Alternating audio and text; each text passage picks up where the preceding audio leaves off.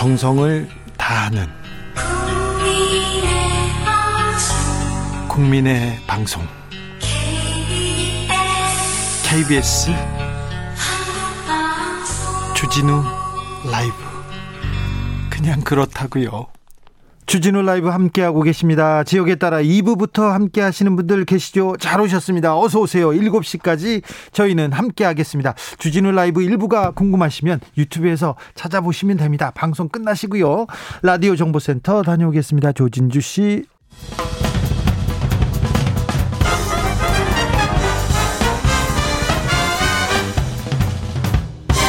훅 인터뷰 모두를 위한 모두를 향한 모두의 궁금증 흑 인터뷰. 윤석열 검찰발 고발 사주 의혹 대선의 최대 이슈로 급부상하고 있는데요. 아, 사안이 복잡해서 잘 모르겠어요. 그런 분들 많으시죠.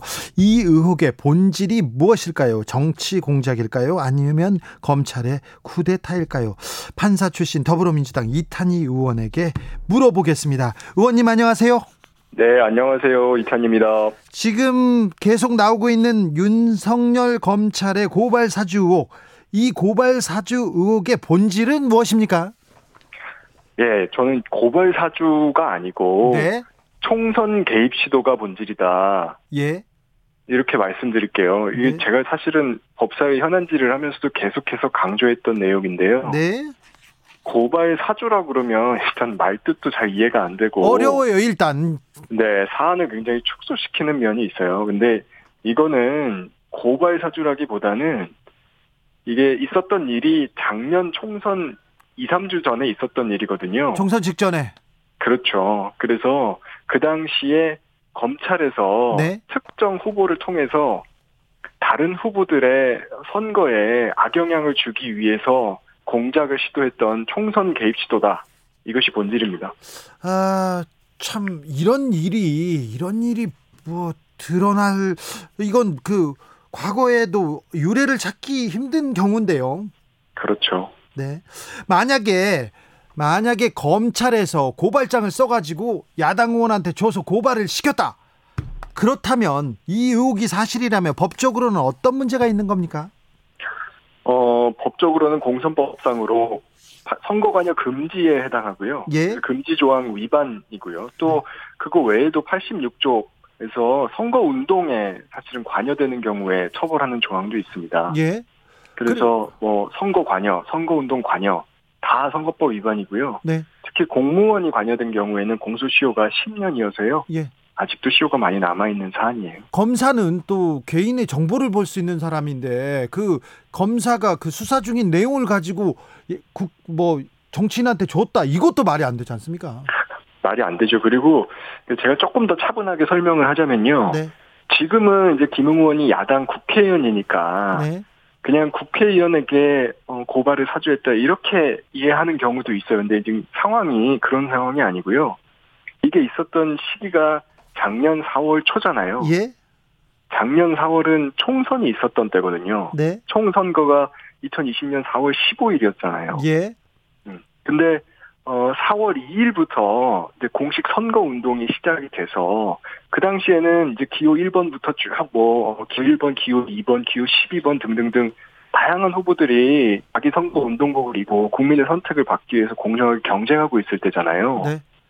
근데 그럴 때 엄정 중립을 유지해야 될 국가 공무원이 그 중에 한 명인 기호 2번 후보에게 접근을 해서 기호 1번 후보와 기호 12번 후보들이 어, 정치적 타격을 입을 수 있는 고발장을 예. 몰래 건넨 겁니다. 네. 그리고 지금 나오고 있는 보도자료에 의하면 건네면서 검찰에 접수시켜라. 네. 접수시키라는 것은 접수가 되면 그때부터는 검찰은 언제든지 압수수색 영장 청구할 수 있거든요. 네. 그럼 압수수색 영장 청구됐다는 사실이 언론에 보도되고 8시 9시 뉴스에 그 혐의의 내용들이 알려지는 것만으로도 기호 1번, 기호 12번 후보들한테는 엄청난 타격이 되겠죠. 예, 예. 예. 행위를 한 것이기 때문에 선거 개입이다라고 제가 거듭 말씀드리는 겁니다. 알겠습니다. 윤석열 후보는 문제의 당사자인 손준성 검사 계속 거리를 두고 있고요. 손준성 검사도 어 자기는 모르는 일이라고 이렇게 선을 긋고 있습니다. 만약에 어, 윤석열 후보하고 손준성 검사의 명확한 지시, 증거 이런 게 나오지 않는다면 어떻게 됩니까?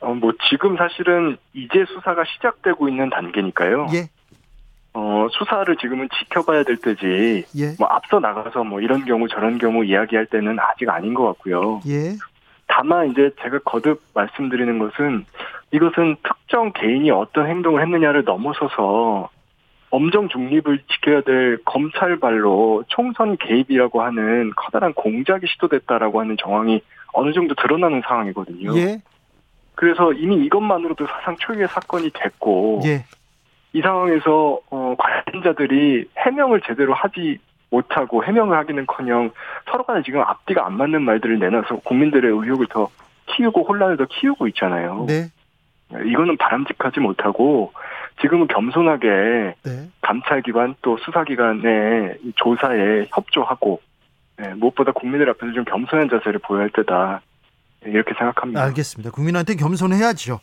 오늘 공수처가 수사에 착수했습니다. 윤석열 후보를 피의자로 입건했는데 이건 어떻게 보시는지요? 예, 저도 사실은 지금 뭐 얼마 전에 보도를 통해서 그 사실을 접했는데요. 사실 피의자 입건이라고 하는 게 이제 구체적으로 어떤 혐의가 있는지 이런 것들은 밝혀진 바가 없어서 기다려봐야 될 것 같아요. 네, 다만 어 아주 가벼운 일이 아니죠. 지금 어 정당의 경선에 지금 나와 있는 대선 후보가 피의자로 입건됐다는 것 자체만으로도 가벼운 일이 아니기 때문에 어 피의자 입건된 분들은 뭐 윤석열 후보뿐만 아니라 모든 분들이 당연히 그래야 하듯이 겸손하게 수사에 성실하게 임해야 된다. 네, 이렇게 말씀드립니다. 수사정보정책관실 이 부분에 대해서는 의원님께서 의원이 되기 전에도 계속해서 어, 개혁하라고 위험성 지적하셨는데요. 이 부분에 대한 어, 좀 그 개혁도 필요하다고 보십니까? 아, 당연하죠. 그리고 우리가 사실 이번에 어, 좀 잘 지켜봐야 될 부분은 뭐냐면요. 예, 이 수사정보 정책관을 폐지해야 된다라고 하는 비판이 이미 몇 년 전부터 계속 나왔는데 그럴 때마다 대검찰청에서 이미 수사정보 정책관은 법에 정해져 있는 수사정보 수집 업무 외에는 안 하고 있다. 예, 너희들이 오해하고 있다라고 해명해 왔어요. 그런데 작년 총선 시기에도 이미 이런 고발장과 같은 서류들을 만들어서 몰래 한쪽 후보에게 전달하는 법적인 근거가 전혀 없을 뿐이 아니라 공직선거법에 위반되는 이런 행위를 하고 있는 정황이 벌써 드러난 거잖아요. 예, 그러니까 대검찰청에서 해명해온 것들을 우리가 전혀 어, 믿을 수 없는 상황이었다. 이게 사실이 아니었다. 라고 하는 게 지금 뒤늦게 드러나고 있는 거죠. 네. 수사, 그래서 예, 예, 수사정보정책관은 저는 폐지하는 게 맞다. 네. 이렇게 거듭 강조합니다. 네. 수사정보 정책관실 여기 그동안도 문제가 많았는데요. 이 정책관과 검찰총장의 관계는 어떻습니까? 총장 모르고 수사정보 정책관 단독으로 이런 일을 저지를 수 있습니까? 대검에서 검사로 이제 근무해봤던 분들이 모두 입 모아서 그런 경우는 사실상 상상하기 어렵다 이렇게 말씀을 하고 계셔요. 네. 예, 그런 부분이고 어, 더 사실은 국민들로서도 어, 이제 뭐 수사정보정책관이 검찰총장 지시 없이 움직였다라는 말을 사실상 믿기 어려우게 된 것이 수사정보정책관 본인 손준성 검사 본인이 사실 이 사건이 있은 직후에 명명백백하게 어떻게 됐는지 설명을 했다라고 하면 또 모르겠는데 네. 근데 그냥 내고 언론 접촉을 피하면서 지금 드러나고 있는 디지털 자료와 맞지 않는 해명들을 계속 해왔던 거잖아요. 예. 그래서 어 앞으로 국민들께서 이 상황이 전개되는 걸 보시면서 상식적으로 판단하실 거다 그렇게 봅니다. 어, 야당에서는 야당 후보에 대한 정치 공작이다. 여당의 정치 공작이다. 이렇게 얘기하는데요.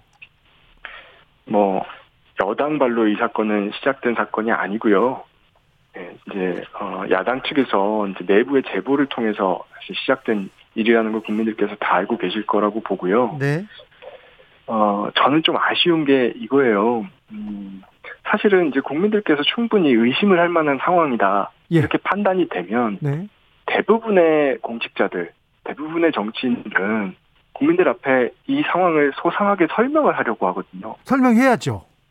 그런데 지금 일부 분들은 특히 윤석열 후보 같은 경우에는 설명을 하기는커녕 질문하는 사람들한테 화를 내고 윽박을 지르고 싸우려고 하고 있거든요. 네. 그래서 제가 이걸 보면서 다시 한번 든 생각이요. 아, 이분이 정치는 사람을 살리는 일인데 사람을 살릴 일을 할 수 있는 사람이 많나 오히려 사람을 죽이는 정치를 하지 않을까 그런 생각이 많이 듭니다. 알겠습니다. 여기까지 듣겠습니다. 지금까지 이탄희 더불어민주당 의원이었습니다. 말씀 감사합니다. 네, 고맙습니다. 주진우 라이브 훅 인터뷰 이어가겠습니다. 국민의힘 경선 버스 어렵게 출발을 했는데요. 하계라고 불린 정책 발표에도 있었어요. 그런데 어제 오늘은 대선 후보들 상대로 압박 면접 진행했습니다.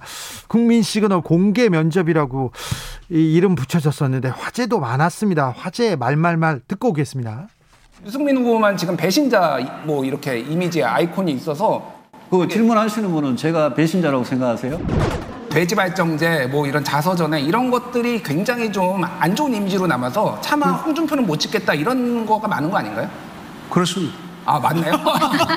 그러니까 제가 보건의료 쪽 분들한테 얘기를 들으면 홍준표가 대통령이 되면은 전국의 공공병원 다 폐쇄해서 굉장히 우려된다 이런 식의 지금 얘기들이 있어요. 지금 진주 그런 말씀하시는 분들은 절대 저를 안 찍습니다. 아 그런가요? 안 찍으니까 그러면 최근에 그 메이저 언론이 보도를 안 하고 네. 인터넷 매체가 보도를 해서 상당히 불쾌하셨는데 제가 어, 윤석열 후보 이- 어, 뭐 표현으로 따르면은 메이저 언론 출신이긴 한데 지금 인터넷 매체에 있거든요. 예, 그 혹시 이렇게 신뢰하지 못하는 인터넷 매체에서 질문을 지금 하는 것에 좀 불만이 있으시거나 그렇진 않으신가요? 그런 거 없고. 김준일 대표의 날카로운 질문만 모아봤습니다. 현장 분위기, 분위기 어땠는지 심사위원 방금 마친 김준일 뉴스톱 대표 모셨습니다. 안녕하십니까? 예, 안녕하세요.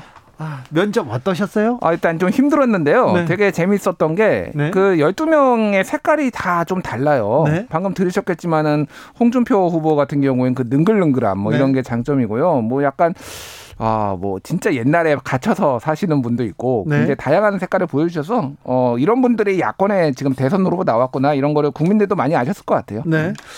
홍준표 후보는 면접관들 좌표하고 베베 꼬였다고 하는데 지금 김준일 대표 그리고 진중권 교수 보고 얘기하는 건가요? 아, 예. 저, 저 두 사람은, 어, 어, 뭐, 무슨 좌파라고 그랬죠? 뭐 무슨 열성 좌파도 아니고, 그러니까. 네. 베베 꼬였, 예, 꼬였다고 했는데 홍준표 후보 어땠습니까? 홍준표 후보는 사실은 예전에 기억하실지 모르겠는데 예전에 그, 그 이명박 후보 때 그때 굉장히 많이 이제 언론 대응을 했었어요. 그때 네. 식사하셨어요? 이렇게 곤란한 질문 받았을 때 네. 원래 이렇게 잘 빠져나가요. 곤란한 질문 받으면은 네. 성실하게 답변하기보다는 그냥 대충 뭉개고 네.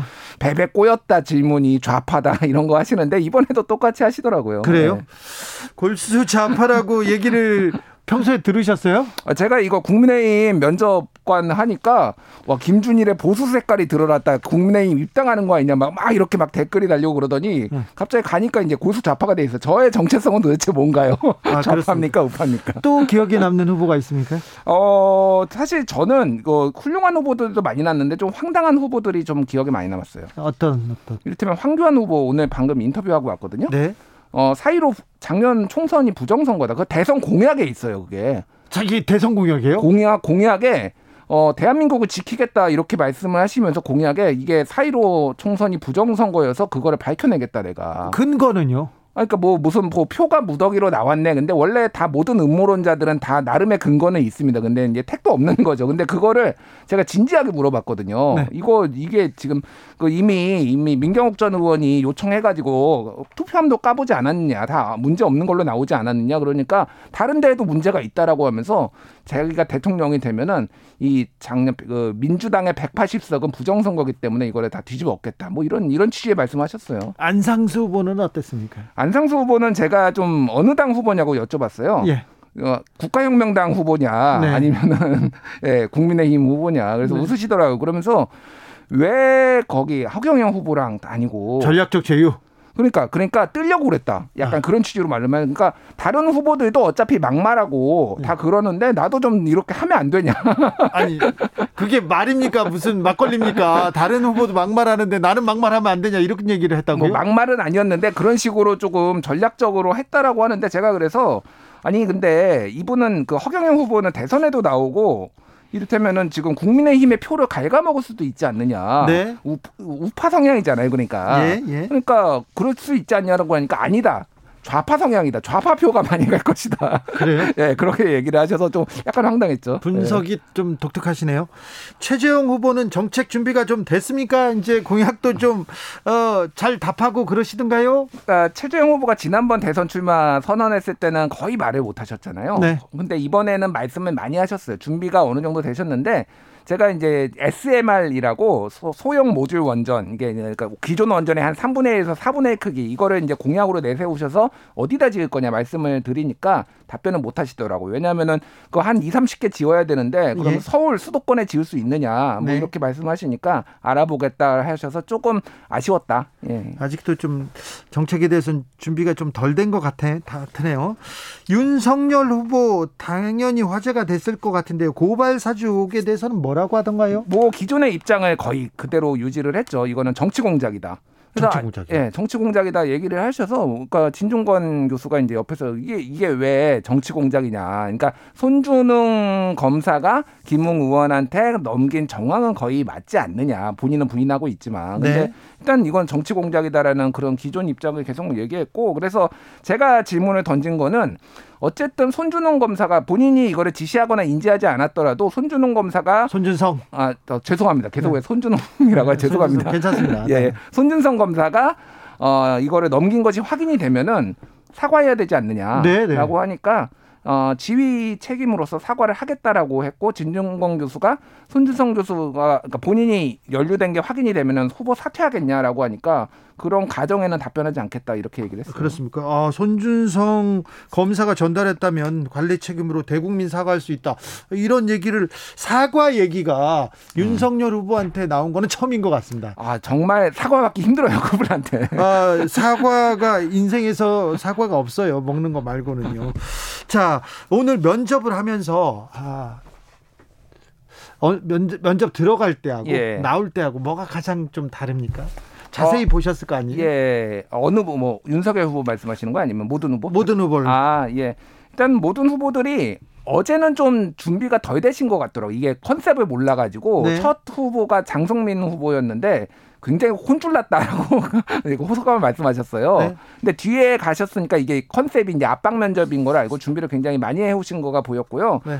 그리고 몇몇 후보들 같은 경우에는 굉장히 정책적으로 준비가 많이 됐다. 네. 예를 들면은 어, 뭐 오늘 했는데 하태경 후보, 네. 원희룡 후보 같은 경우에는 나름 굉장히 탄탄하게 준비가 됐구나 이런 거가 좀 눈에 보였습니다. 좀 불편하다고 아, 면접관들이 너무 불편했어요. 이렇게 얘기하는 분들도 있더라고요. 그 오늘 홍준표 후보가 페이스북에다가 네. 모욕 주고 뭐 이런 거를 했다 예. 이런 거 하지 말고 토론하자라고 해가지고 조금 저는 좀 약간 황당했는데 모욕은 저한테 주셨죠 골수 좌파라고 저를 낙인 찍고 네. 그렇게 하셨는데 어찌됐든 이거는 전략적으로 토론하자 이거 뭐 이렇게 면접 같은 거 하지 말고 윤석열하고 나 붙고 싶다 이런 얘기 하려고 올리신 것 같아요. 네. 음. 그래도 유승민 후보자 앞에서 배신자 얘기하고 예, 예. 홍준표 후보 앞에서 돼지 발정제 얘기하고 그러면 상당히 조금 용감하신 것 같습니다. 아, 용감한 게 아니라 그게 그게 이제 컨셉이었어요. 왜냐하면 압박 면접이고 이게 이제 본선에 가면은 상대 뭐 그게 누가 됐든 이재명 후보가 나올 누가 수밖에 됐든 없죠. 나올 수밖에 없죠. 그럼 네. 미리 이건 예방 주사를 맞는 거기 때문에 중요하다. 예. 자, 면접 선생님으로서 12명 중에 12명 중에 누구한테 가장 큰 점수를 주게, 주, 주고 싶으십니까? 정책 면에서. 정책 면에서 아 근데 사실 조금 애매한데 네. 정책 면에서 개인적으로 인상 깊었던 거는 저는 하태경 의원. 아, 예, 정책 동- 면에서는. 동 의를 못 하는데요. 네. 동의는 안 되는데 준비는 많이 했다. 예. 자, 태도 면에서는 누구한테 점수를 주겠습니까? 태도 면에서는 어 최재형 후보가 굉장히 겸손했는데 답변을 못해서 아쉬웠다. 그분. 태도 아니 태도는 좋았는데 답변이 없으면 어떻게? 자 태도 면에서 제일 나쁜 후보는요. 뭐 단영 무야홍이죠. 네. 뭐, 정책 면접- 면에서 제일 준비가 안 된 사람은요. 제 준비가 안 된 분은 장기표 후보였습니다. 좀 안타까웠는데 네. 옛날 80년대, 70년대 사고를 벗어나지 못해가지고 공약이 뭐였냐면은 대깨문 죄송합니다. 이게 그 직접 공약에 네. 있는 거예요. 대깨문하고 주사파를 잡겠다라는 게 대선 공약이에요. 그분이 네 옛날에 이렇게 조금 옛날에서 벗어나지 그러니까 못했을 옛날에는 소- 진보 진영에 있다가 이제 보수로 옮겨가셨는데 아직도 주사파 타령하시는 분을 제가 몇십 년 만에 만나가지고 안타까웠습니다. 후보들 만나 봐서 가까이 면접을 해보니까 좀 어, 처음 갖고 있던 생각이 바뀐 후보가 있습니까? 어, 처음 갖고 있던 생각, 어, 다 근데 사실 그 그냥 그 색깔이 다 강화가 됐어요 저는 사실. 그래요? 예, 예. 생각하던 게 다 강화됐습니다. 예, 예. 윤석열 후보는 어? 어? 이렇게 하면서 도리도리 하면서 이렇게 얘기하던가요? 오늘 마지막 그 시청자 질문이 그거였어요. 오늘 도리도리 안 하시네요. 그래가지고 윤석열 후보가 파한 내소를 했습니다. 네. 그래서 오늘 도리도리는 안 했는데 쩍벌은 그대로 하시더라. 아, 그래요? 근데 어 그거 끝나자마자 예, 오늘 입건되셨죠. 네. 그 바로 입건되셔서 그렇습니다. 예. 네. 어, 저기 그 무섭게 얘기하지는 않죠. 아 윤석열 후보 무섭지는 않았습니다. 예. 네. 유, 홍준표 후보와 진주련 폐업 문제로 설전을 좀 그좀 설전을 좀 벌이셨는데 팩트는 뭡니까? 아, 진주 의료원의 뭐 경영 문제에 있어서 문제가 있어서 이제 뭐 하셨다라는 주장이 있는데 그 경영이라는 거는 원래 공공병원 같은 경우에는 경영이 어려울 수밖에 없어요. 돈을 아, 그렇죠. 덜 받으니까. 근데 네. 팬데믹 상황이나 이런 상황에 대비해서 이거를 운영을 해야 되는 건데 그렇죠. 경영 제대로 못했다라고 하면서 이렇게 폐쇄해버리고 뭐 강, 강성 노조 때문에 폐쇄했다라고 하면서 마산에다 또 지었다 본인이 뭐 이렇게 주장을 하시는데 그거 자체를 인정 안 하시는 게 좀 저는 문제가 있었다 이렇게 봅니다. 네. 사실을 인정 안 합니까?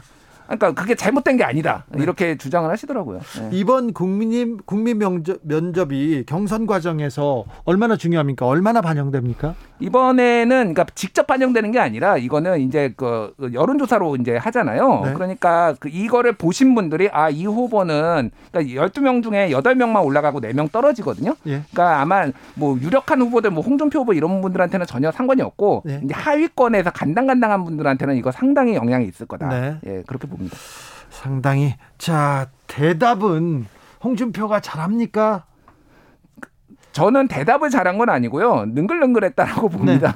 윤석열 후보의 그 대응 능력도 만만치 않습니까? 윤석열 후보는 잘 하셨어요. 제가 잘해요? 보기에는 그동안에 워낙 못했기 때문에 기대치가 진짜 솔직히 굉장히 낮거든요. 네. 그거에 비하면 굉장히 잘했다. 저는 그렇게 봤어요. 자 골수 좌파로서 민주당 예. 후보에 면접관으로 참여해달라 이렇게 제의가 온다면 예. 어, 그 궁금한 게 좀 있으시죠? 어, 저는 골수 좌파라고 낙인이 찍혔지만 민주당에서 제의가 오면 골수 우파의 시각으로 네. 어, 민주당 후보들을 하고 싶어요. 왜냐하면 이게 다른 쪽 얘기의 그 관점으로 공격을 받아야지 이게 대응력이 생기는 거거든요. 그렇죠. 예. 오늘 재미있으신 것 같아요 얼굴이. 아, 주진우 우리 라이브에 처음 나왔거든요. 제가. 아, 나오니까 신나네요. 우리 아, 주진우 그렇습니까? 진행자도 보고. 네 그렇습니까? 어, 지금 음, 지금 그 야당에서는 예. 홍준표 후보와 음. 기세가 좋고요. 예. 그다음에 어, 윤석열 후보는 기세 등등하다 조금 흔들리는 지지율이 정치하는 듯 보이는데 그 후보들을 대하면서 그 당내 당내 여- 당내 분위기를 좀 볼 수 있었습니까? 아무래도 윤석열 후보는 조금 더 이제 오늘 답변이 진중하기도 했지만은 그 상황이 이제 궁지에 좀 몰려서 약간 그런 게 약간 보였고요. 네. 홍준표 후보가 진짜 능글능글 하기도 했지만은 그게 그렇게 당, 좀 자신감 있게 나올 수 있는 거는 본인의 네. 어떤 상승세가 좀 이렇게 당당함이 있었던 거 아닌가. 그런데 그분은 여론조사 맨날 못 믿겠다고 하셨는데 본인이 잘 나온 여론조사는 맨날 들고 다니면서 그렇게 홍보를 하시는지. 아, 그 원래 홍준표 후보가 그래요. 유리한 거는 그냥 쓰고. 유승민 후보는 어떻던가요? 유승민 후보는 어, 정말 준비가 많이 토론하면은 정말 잘하겠다. 네. 근데 인간미를 좀 더 보였으면 좋겠다. 그러니까 이렇게 이 홍준표 후보처럼 한 번씩 터트려 주면은 훨씬 더 지지가 많이 있을 텐데 그 소위 말하는 밈, 뭐 짤방 뭐 이런 거 있죠. 이런 거 하나씩 만들어 주면 정말 좋겠다 생각이 들어요. 한 방이 좀 부족해요. 그러니까 네. 이 상황이 어떻게 좀 흘러가는지 어, 또 모셔서 얘기 듣겠습니다. 지금까지 김준일 뉴스톱 대표였습니다. 예, 감사합니다. 골수잡 정치 피로, 사건 사고로 인한 피로, 고달픈 일상에서 오는 피로. 오늘 시사하셨습니까? 경험해 보세요. 들은 날과 안 들은 날의 차이. 여러분의 피로를 날려줄 저녁 한 끼 시사. 추진우 라이브.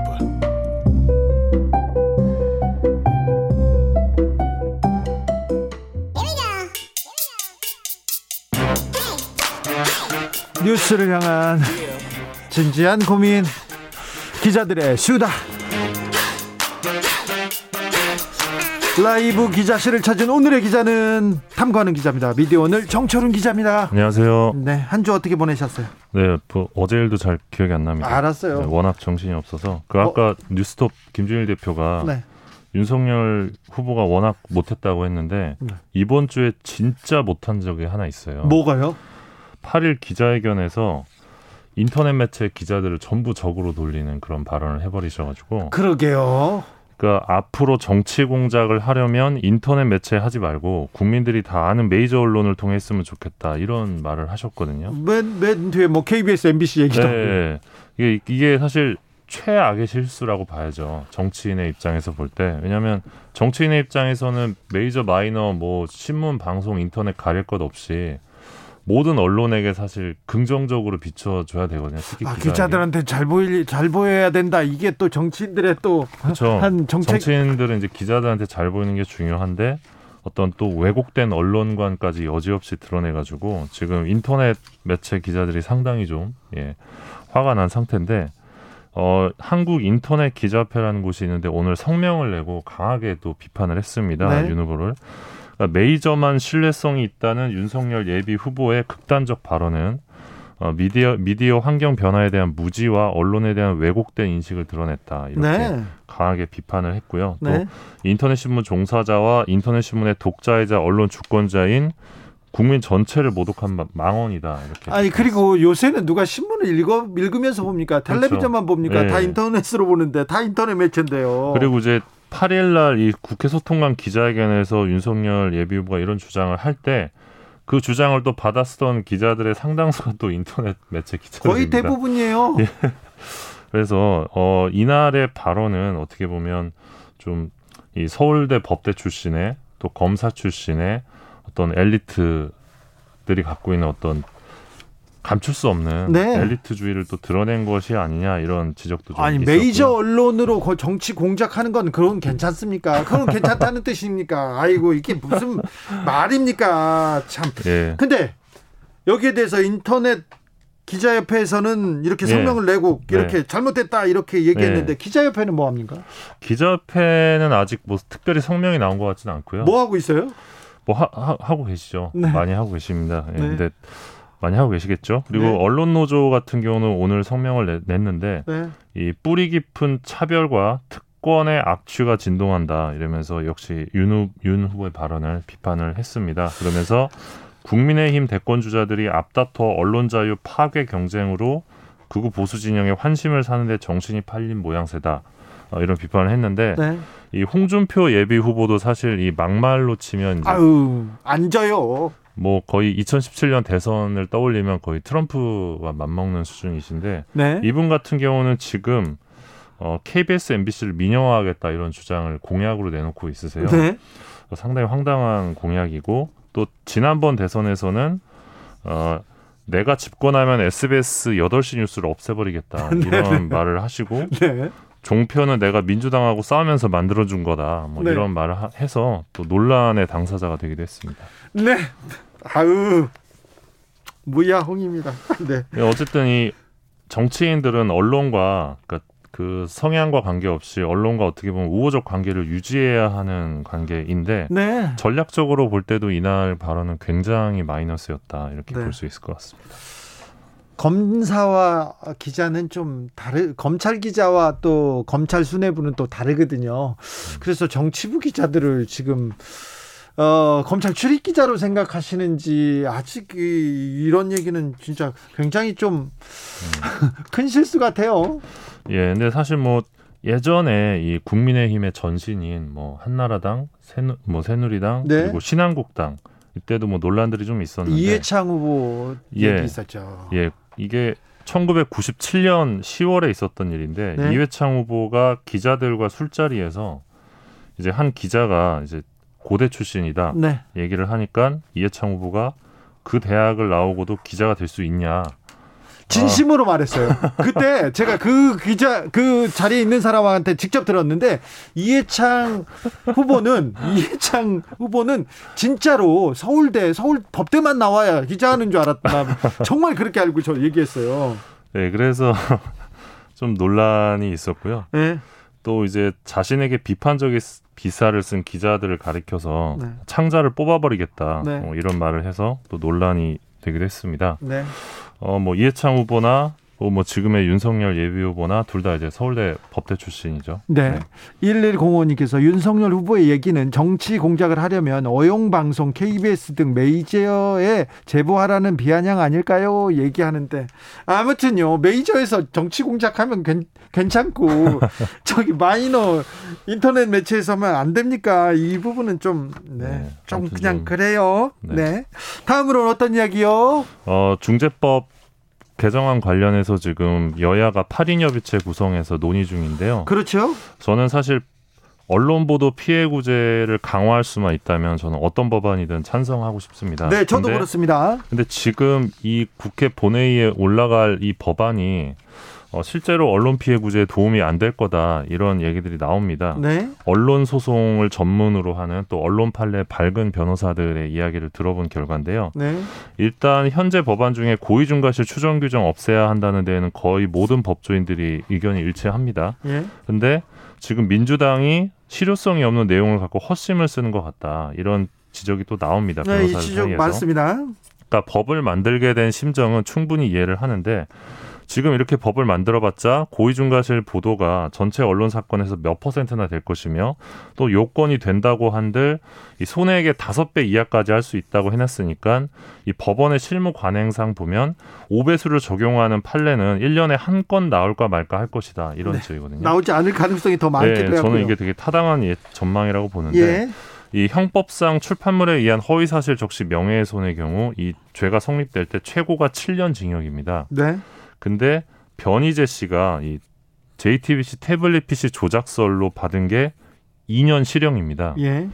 그러니까 7년 징역이 잘 안 나온다는 말이죠. 7년 징역이 이 나왔다는 걸 들어본 적이 없어요. 예, 저도 들어본 적이 없는데, 그러니까 형사 사건에서도 이렇게 법정 최고형이 나오기 어렵듯이 민사도 마찬가지다. 그래서 그러니까 오배수 적용하는 5배수 적용된 민사 판결이 나오기는 거의 불가능할 것이다. 이런 전망인데요. 몇 년에 하나 나올까 말까 할까요? 예, 맞습니다. 그래서 실효성이 매우 떨어지는 법안이다. 현 법안이. 근데 그럼- 좀 보완을 하긴 해야 될 것 같은데요. 예, 맞습니다. 그래서 어떻게 해야 되느냐? 이 입법부만의 변화로는 어렵다는 건데요.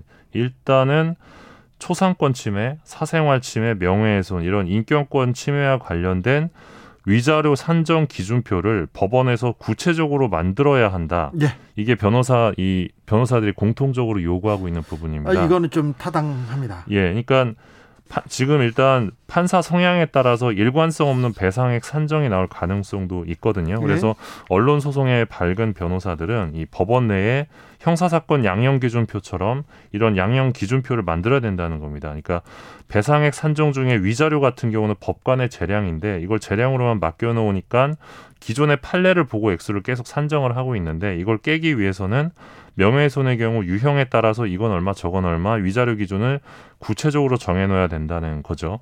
그렇게 그 사법부에서의 변화가 있어야 이 징벌적 손해배상제를 도입하더라도 이게 실제로 그 손해배상 판결액이 상승하는 데 영향을 줄 수 있다는 것이죠. 이런 변화가 없으면 징벌배상제를 도입해봤자 무의미할 수 있다 이런 지적입니다. 네.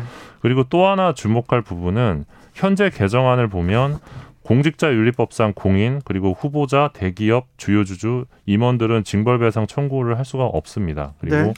공익침해행위와 관련된 언론보도, 부정청탁 금지법상 금지행위 관련 언론보도, 그 밖에 언론의 사회적 책임을 수행하는 데 필요하다고 인정되는 언론보도 역시 징벌적 손해배상 적용에서 제외가 됩니다. 그래서 변호사들이 어떤 말을 하냐면 이렇게 되면 이 법이 통과될 경우에 징벌배상을 적용할 수 있는 사건은 연예인의 사생활 침해 사건밖에 없을 거다 이런 얘기가 나옵니다. 네. 어 그래서 언론인권센터의 경우는 이 지금 법안대로 공인을 징벌적 손해배상 청구 대상에서 제외해서는 안 된다. 공인을 다루는 공적 보도 역시 허위 사실이라면 당연히 공인도 징벌적 손해배상을 청구할 수 있어야 한다 이런 입장인데요. 아, 이견이 크군요. 예, 어, 현업, 언론 현업단체는 이 부분에 대해서 명확히 반대 입장인데, 사실 저는 개인적으로는 공인도 징벌적 손해배상을 청구할 수 있어야 한다고 보거든요. 네. 그래서 이런 논의들이 좀 충분하게 협의체에서 이루어졌으면 하는. 너무 구멍이 많아요. 네. 너무 구멍이 많습니다. 언론 개혁 꼭 가야 될 길인데 네. 너무 늦었고요. 구멍이 많습니다. 그래서 제대로 좀 해줬으면 좋겠습니다. 예. 자, 다음으로는 어떤 얘기? 어, 카카오 택시 기사분들이 운행 중에는 라디오 시사 라디오를 들을 수 없다고 합니다. 이게 세상에 이게 지금 중국도 아니고 그러니까 손님이 타면 꺼야 된다고 하는데 네. 이 카카오 모빌리티 쪽에 의하면 이 카카오T 블루 같은 가맹 택시의 경우 이 고객들이 택시를 탔을 때 정치적 이야기를 하는 거에 불편함을 갖는 경우가 많다. 네. 그래서.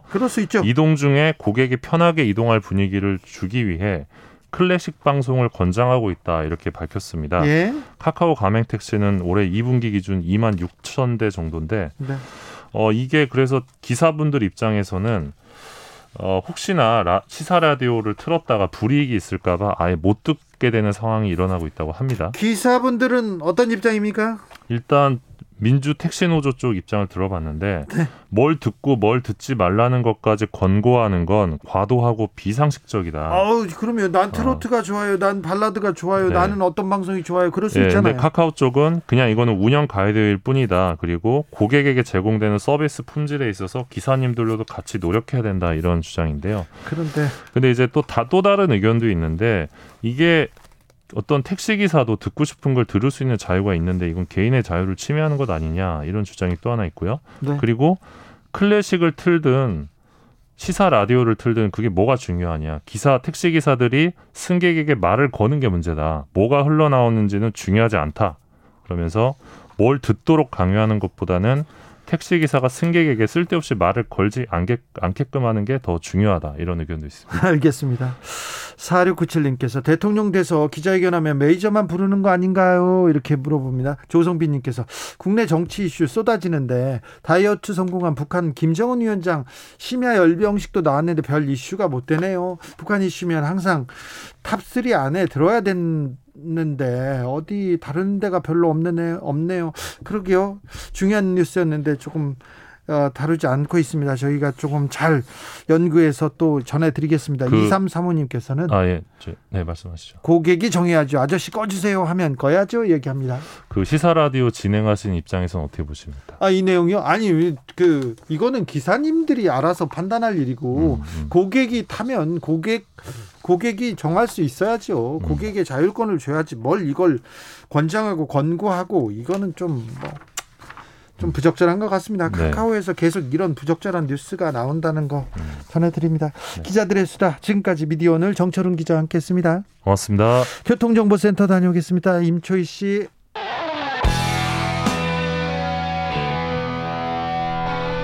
스치기만 해도 똑똑해진다. 드라이브 스루 시사 주진우 라이브.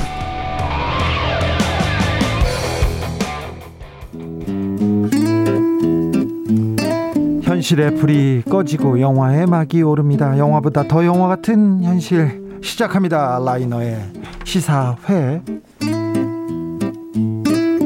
영화 전문 유튜버 라이너 어서 오세요. 네, 안녕하세요. 머리를 시원하게 자르셨네요. 네. 오늘은 어떤 이야기 가볼까요? 네, 미국이라는 나라가 어, 분노와 증오의 눈이 멀어서 괴물이 될 뻔했던 일이 20, 21세기 초반에 있었습니다. 예. 바로 9.11 테러죠. 야, 그때 정말 미국 본토를 향했던 비행기 테러에 당시 부시 행정부가 뿜어냈던 분노가 정말 엄청났고요. 예. 그때 당시에는 그 분노가 되게 정당해 보였습니다. 그리고 전쟁이 일어나게 됐죠. 예. 그 일이 벌어지게 된 계기가 된 그 비행기 테러 사건이 바로 내일이죠. 9월 11일에 일어났던 일이었습니다. 9월 11일에 있었던 충격은 아직도 지금 가라앉지 않고 있습니다. 네, 사실 이런 분노라는 감정에 대해서 여러 가지로 생각해 보게 되는데요. 오늘 소개할 작품은요, 그 감정, 분노, 그리고 동시에 미국이라는 나라의 민낯을 그려낸 작품입니다. 꽤 깊이 있는 작품이라고 생각하는데요. 바로 영화 모리타니안입니다. 영화 모리타니안 이 영화를 특별히 고른 이유가 있습니까? 네, 사실 이 영화를 보고서 제가 일단 충격을 받았기 때문인데요. 이 영화는 일단 실화를 바탕으로 하고 있고 실존 인물들이 등장합니다. 근데 이 내- 영화의 내용을 간단하게 설명을 하자면 미국이 이라크 전쟁과 관련된 포로들을 고문했었다는 겁니다. 아, 네. 21세기예요. 예. 그리고 성적 학대까지 했다는 주장을 담고 있어요. 네. 그래서 이 영화를 보면서 전 진짜 너무 대단하다는 생각을 했습니다. 왜냐면 사실 이게 미국 영화인데 그 그리고 미국의 치부인데. 예, 미국의 치부죠. 치부 중에 치부죠. 그거를 또 이 배우들도 베네딕트 컴버배치라든지 조디 포스터 같은 유명한 배우들이 나와서 이런 걸 설명하고 있다는 게 일단 좀 대단하다는 생각이 들었고요. 어, 정말 어떻게 보면 이 미국적인 장면들 그리고 또 미국의 아픔들 이런 게 드러나는 부분이 전 대단하다는 생각을 했습니다. 그래서 이 작품을 골랐습니다. 영화 속으로 가볼까요? 네, 아, 영화는 이제 모하메드 오울드 슬라히 라는 인물의 이야기로 시작합니다. 이름이 좀 어려운데요. 슬라히라고 부르면 될 것 같습니다. 예. 이 슬라히는 어, 슬라히는 사실 서아프리카에 모리타니라는 나라가 있대요. 네. 그 나라 출신이라서 영화의 제목이 모리타니안인데요. 네. 이 사람은 독일에서 유학한 엘리트이기도 했고요. 근데 이 사람이 결국 잡혀오게 되는데요. 그 이유가 뭐냐면 그 9.11 테러가 나고 그 미국이 오사마 빈라덴을 잡기 위해서 그 오사마 빈라덴과 관련돼 있는 사람들을 모조리 잡아오기 시작했습니다. 예. 이때 당시 미국의 분노가 거의 광기에 가까워서 기소를 하지 않고 혹은 재판을 받지 않고는 사람을 감옥에 가둘 수가 없는 게 미국 법이니까 거기에서 좀 자유롭다고 할 수 있는 쿠바 관타나모에 수용소를 건설한 겁니다. 예. 그리고서는 그 그쪽에서 온 사람들을 전부 다 이슬람 사람들을 다 이 수용소에 가두기 시작한 거죠. 여기까지는 팩트인데요. 네, 그렇습니다. 네. 그리고 이 지금 슬라이는 어떤 이유로 잡혀왔냐면 사촌이 건 전화를 받았는데 네. 그 사촌이 어떤 전화기로 전화를 했냐면 빌라덴의 전화기로 전화를 했다는 겁니다. 어, 예. 그러니까 보통 사람이 아닐 거라고 생각하고 미국 애들이 그냥 평범하게 잘 살고 있는 슬라이를 잡아왔어요. 네. 그래서 가뒀습니다. 예. 그리고서는 이제 이야기가 시작이 되는데 낸시 홀랜더라는 뭐 물론 실제 변호사입니다만 이 변호사가 나옵니다. 이 변호사는 조디 포스터가 연기했고요. 음. 이 사람은 재판이나 기소 없이 6년 동안 수용소에 수감돼 있는 사람이 있다는 걸 알게 되고 무료 변론을 해야 되잖아요. 이 무료 변론을 이 사람 일을 하겠다고 합니다. 네. 그래서 무료 변호는 자기 마음대로 하겠다 그러면서 이제 로펌에도 얘기를 하고요. 그때 렌 씨가 생각한 거는 도대, 도대체 언제부터 미국 헌법이 기소도 없이 사람을 가두냐. 예. 이 절차적으로 정의롭지 못하다. 네. 이건 충분히 싸울 수 있다. 네. 라고 생각해서 이 남자를 만나러 가는 거죠. 후배 네. 변호사를 데리고. 그리고 나서 가서 알게 되는 이 진실들이 엄청나고요. 그리고 여기 가보니까 이, 이 기지에서는 이미 뭐 변호사, 여성 변호사가 들어오면은 히잡을 쓰지 않으면 안 되고 뭐 이런 내용들이 있다고 하더라고요. 네. 그리고 막상 이 슬라이를 만나보니까 슬라이는 되게 협조적으로 나옵니다. 예. 나는 협조적인 사람이고 잘하겠다 이렇게 보이고 평범한 청년처럼 보여요. 테러리스트도 아니고요. 네, 그렇게 보입니다. 근데 반면에 그 베네딕트 컴버배치는 그 군 검찰 스투라는 인물로 나오는데요. 이 사람은 증오를 품고 있습니다. 네. 왜냐면 자기 동료들이 이런 이라크 전쟁과 테러를 통해서 많이 사망했기 때문에 그것과 관련된 사람들에게 벌을 내려야 되겠다는 강한 의지를 갖고 있어요. 예. 그리고서 이제 그 스투에게 맞서서 낸시가 이제 변호 전략을 계속 바꾸면서 네. 이그 슬라히를 계속 설득하게 되죠. 그때 이제 슬라히가 모든 진실을 밝혀내게 되는데요. 그 영화의 대부분의 내용은 그 진실을 밝혀내는 과정까지고요. 그리고 핵심은 그 진실입니다. 그 진실은 뭐냐면 고문인데 이 고문이 너무 좀 충격적인 고문이에요. 예.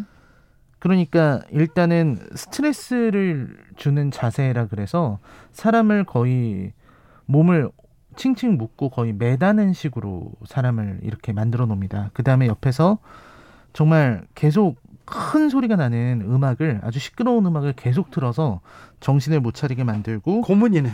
네 그리고 물고문 하고요. 네. 네, 물고문도 하고 그리고 성적 학대도 합니다. 아이고.